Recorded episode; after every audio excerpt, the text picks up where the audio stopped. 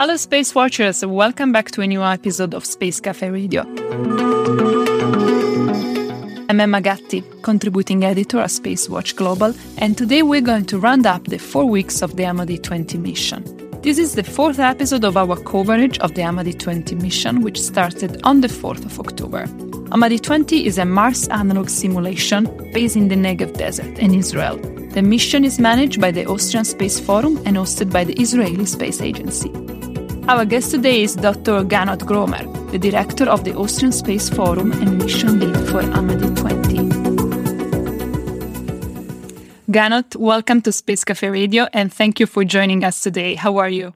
Hello and thanks for the invitation. I'm feeling great. Fantastic. So we are almost at the end of the AMADEE 20 mission. How has it gone? We have a very high workload, lots of sand, obviously, lots of scientific data keep pouring in. So it's very intense at the moment. There's nothing more magic than an ongoing mission. Four years of planning, 210 researchers from more than 25 countries. This is really a big thing. I think you could even call it the biggest and most complex Mars simulation this year worldwide. So I'm just feeling really honored to be here with you. I want to ask you something. You said in a previous interview that one of the goals was to make mistakes.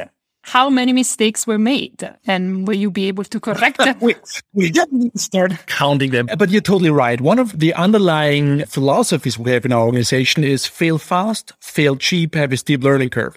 So every mistake we make here on Earth during our missions hopefully won't happen on Mars uh, in 20 to 30 years from now because as you can imagine, Mars is up to 380 million kilometers away, and there's more than a thousand things that could go wrong, and many of those might end catastrophic. So everything that goes wrong here on Earth, we can still correct. And this is what we're doing. It's all about learning to crawl before you learn to walk. You followed the astronauts during three weeks of isolation, monitoring their bodies and their minds. What did you learn from the astronauts' body responses? Any medical surprise? As it's an ongoing mission, the data are still coming in. So whatever I say is very preliminary in just the first quick look uh, in the, the data sets we're having. But already now we're having a lot of not surprises, but stunning things where I thought, oh, wow, that, that's something we didn't expect in that way.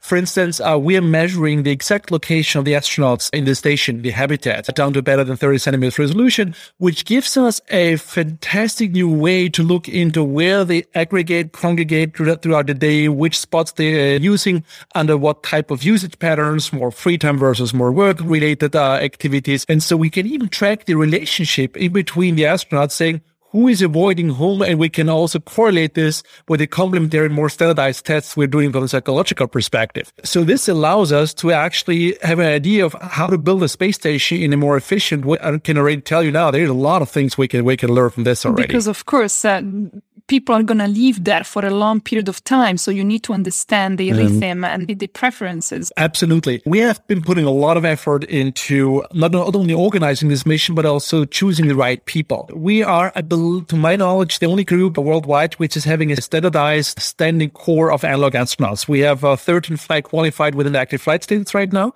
And from those, we choose the best six people in this case, and the others are already either working on other projects or will be selected for, for other missions. And we have been checking literally a few hundred of parameters, both physiological, but also psychologically, to either select out any pathological traits, but also select in anything that is particularly desirable uh, in and, a crew. Uh, this leads me to the next question. Did you find some odd, peculiar, or maybe just unexpected psychological reaction in the past three weeks among the crew? So far, not really, because the, the selection was uh, unfortunately, other quotation marks, so well done that there's not a single trait of conflict within the crew we are realizing. However, some people might be familiar with the expression of the third quarter phenomenon that when you are halfway through a mission or a vacation, it's the same phenomenon, or halfway through a marriage or so, that there are challenges arising with respect to the us versus them feeling. That means you have the crew on Mars slash in the simulation and the other team at the mission supports in Austria.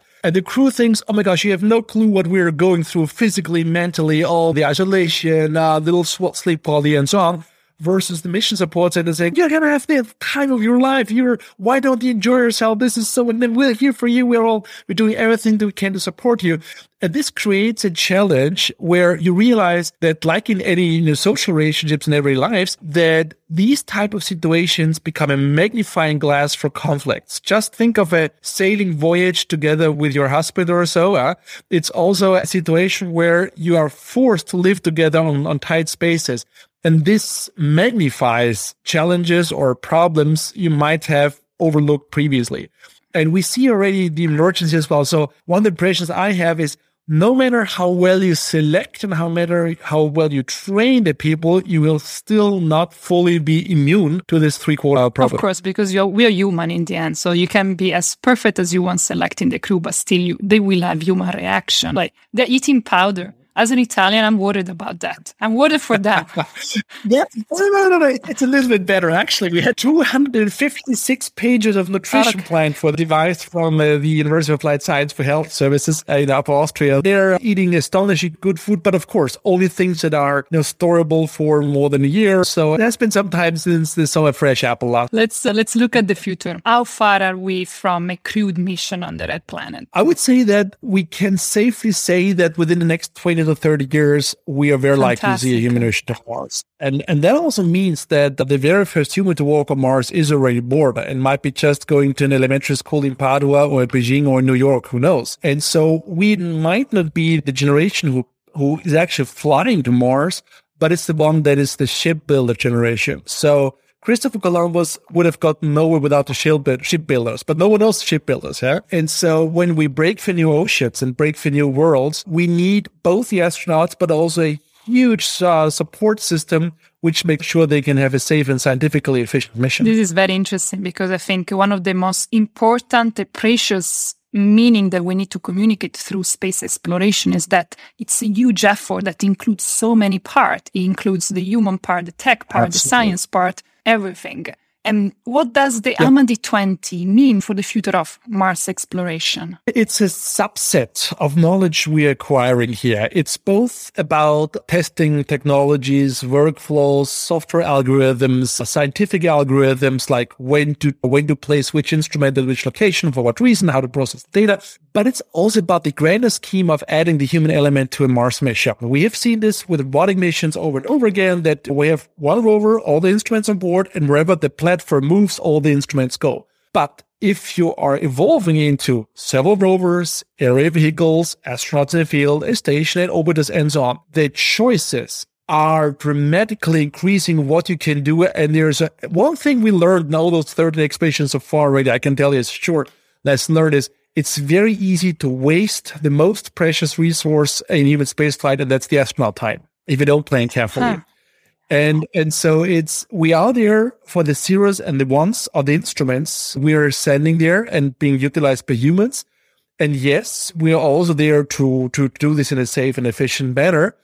But at the end of the day, and this is something we try to build into the DNA of our missions is there's also the human aspect to it. There's a famous quote from I don't know if you know the the TV movie Contact, the Carl Sagan book. Yes, with uh, there's a key scene in the movie I keep telling myself over and over again, and that's when Jodie Foster, the protagonist, says, "Oh my gosh, we shouldn't have sent an engineer. We should have sent an, a poet." And this is something where I insist that this is the very one of the most important reasons to send humans because only humans can tell what it's like there to feel the wind and to taste the scents. Gernot, this is very precious also from a pure philosophical point of view. I think we are on a crossroad where we have to understand that we have to put together human resources, social resources, tech resources all together to break the next frontier. So this is also a very interesting message for the future of science that it gets beyond maybe space exploration itself. I want to ask you a political question. We know that there is uh, the new and just announced Austrian space strategy. And I want to know how this mm-hmm. strategy fit within the picture that you just painted? Unfortunately, there's not a lot of overlap. Uh, the reason being that the strategy is mainly focused, of course, on applications. I think there are some strength in this, for instance, having a, a green fingerprint in terms of uh, monitoring climate change and actually making sure that spaceflight also contributes uh, to preserving our planet as well. Then that is very important.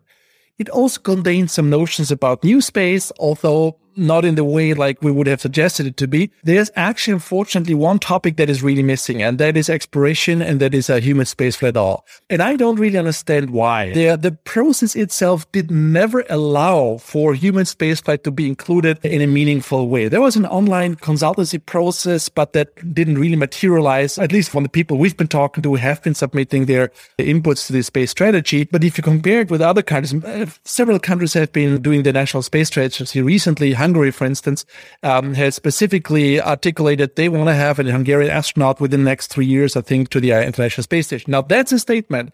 And this is not so much about, yes, we would like to work on a better gender balance in the field. Yes, that's important. That's necessary. So as long as you don't put numbers to it and you cannot measure it, it's always a question of how do you phrase it? How do you, we considered that, that like 80% of the space strategy are really fulfilled now because yes, longer you wait, the better the gender balance will get as, as well. So what I'm claiming is that there, the stakeholder process uh, did not fully reflect the needs of the industry, unfortunately. And I'm not sure there's any way to change this. The question will be how is it actually implemented at the end of the day? But I think we should not only in Austria, but also in other space strategy have a little bit of boldness reserved for those steps that will one day take us far beyond Earth orbit. And we always say to Austria, we were such a small country, so we cannot afford those things. I don't think it's a question of the money. It's more about the question of the vision and involving the right stakeholders. And I think there's some potential for improvement on that. Gernot, we are risk adverse in Europe, so we struggle a lot to, to yes, be bold. I think this is a common problem among European I, countries. Yes, yes. Where are the European space access? And I can tell you so many stories, particularly from Austria, where we had very innovative, bright bright minds coming to funding agencies and say, here's an idea, I want to build rockets in Europe. And there's, oh my God, you can't do it. Laughed out of the room, basically. And now they're having a Series B running funding rounds with 50 mega euros in, in Munich now, led by an Austrian CEO, by the way, or other companies as well. And I said, this is a sad thing because we could have had those companies also in Austria. The same for Spire, for instance, a well-known satellite constellation operator, also operated by, by an Austrian CEO, Peter Platzer who actually tried several times to come to Austria and, and never uh, was able to take a foothold. And so I think we have a particular talent of offering challenges that are not necessary to those people. And I would love to see this evolving. We're working and on it. for what for a country is a possibility or an opportunity, for us is a risk. So we get be scared, I think. But let's conclude with a look Absolutely. at the international geopolitical context, which in space industry is as important as the tech context. How do the Austrian ambitions for space go along with, with NASA, for example, or with the international plans of future explorations? In this moment, I'm thinking uh, in particular to Artemis and the recently announced Chinese Russian international moon base. Yes, I, I think our strongest muscle we have within Austria is only partially Austrian. That's European Space Agency. I think if you compare ESA with NASA, for instance, I think the efficiency in terms of bang for the bucks, in terms of, of economic efficiency and scientific efficiency is astounding. And I think within the very complex framework ESA has to operate with because it's a supranational uh, organization that is not that easy to navigate like NASA as a national uh, organization that's really impressive. I think Josef Aschbacher is doing a fantastic job, and his predecessors have been doing a fantastic job in in navigating ESA in very difficult times and have a surprisingly stable budget. Also because they were able to demonstrate the benefit of ESA work for the European citizens. As long as we're able to make people aware that space is for everyone and that space is producing a tangible benefit for everyday lives. And I'm not only talking about the spin-offs here. I think we're in a good way. We just need to make sure that they're also aware that a small fraction of these expenditures should be spent on high risk projects like space exploration with human spaceflight to Mars, for instance, because these are the the sharpening stones of our strategies, technologies, education systems that other technologies and Earth observation can also benefit from. The main challenge of getting humans to Mars is not building a big rocket ship. It's not about precision landing. It's not so much about building the best space suit possible. It's about making the people long for the oceans again. Hmm, I get you. It's, uh, it's more of a mindset fundamental. Absolutely, yeah. There's a famous quote I would like to conclude with this part from Antoine de Saint-Exupéry, the, the author of Le Petit Prince, Little Prince. And he said, when you want to build a ship, do not only teach the people how to put together the planks of wood, but make them long for the ocean. Thank you very much, Gernot, for giving us such a fantastic perspective on what the future holds for Mars human missions. I wish you good luck with any future mission, and I really hope I will be able to talk to you again. This has been enlightening. This is the end of our interview, but we will be back with our final episode where we will talk with one of the analog astronauts. This is all from Space Cafe Radio. Till next time. Bye.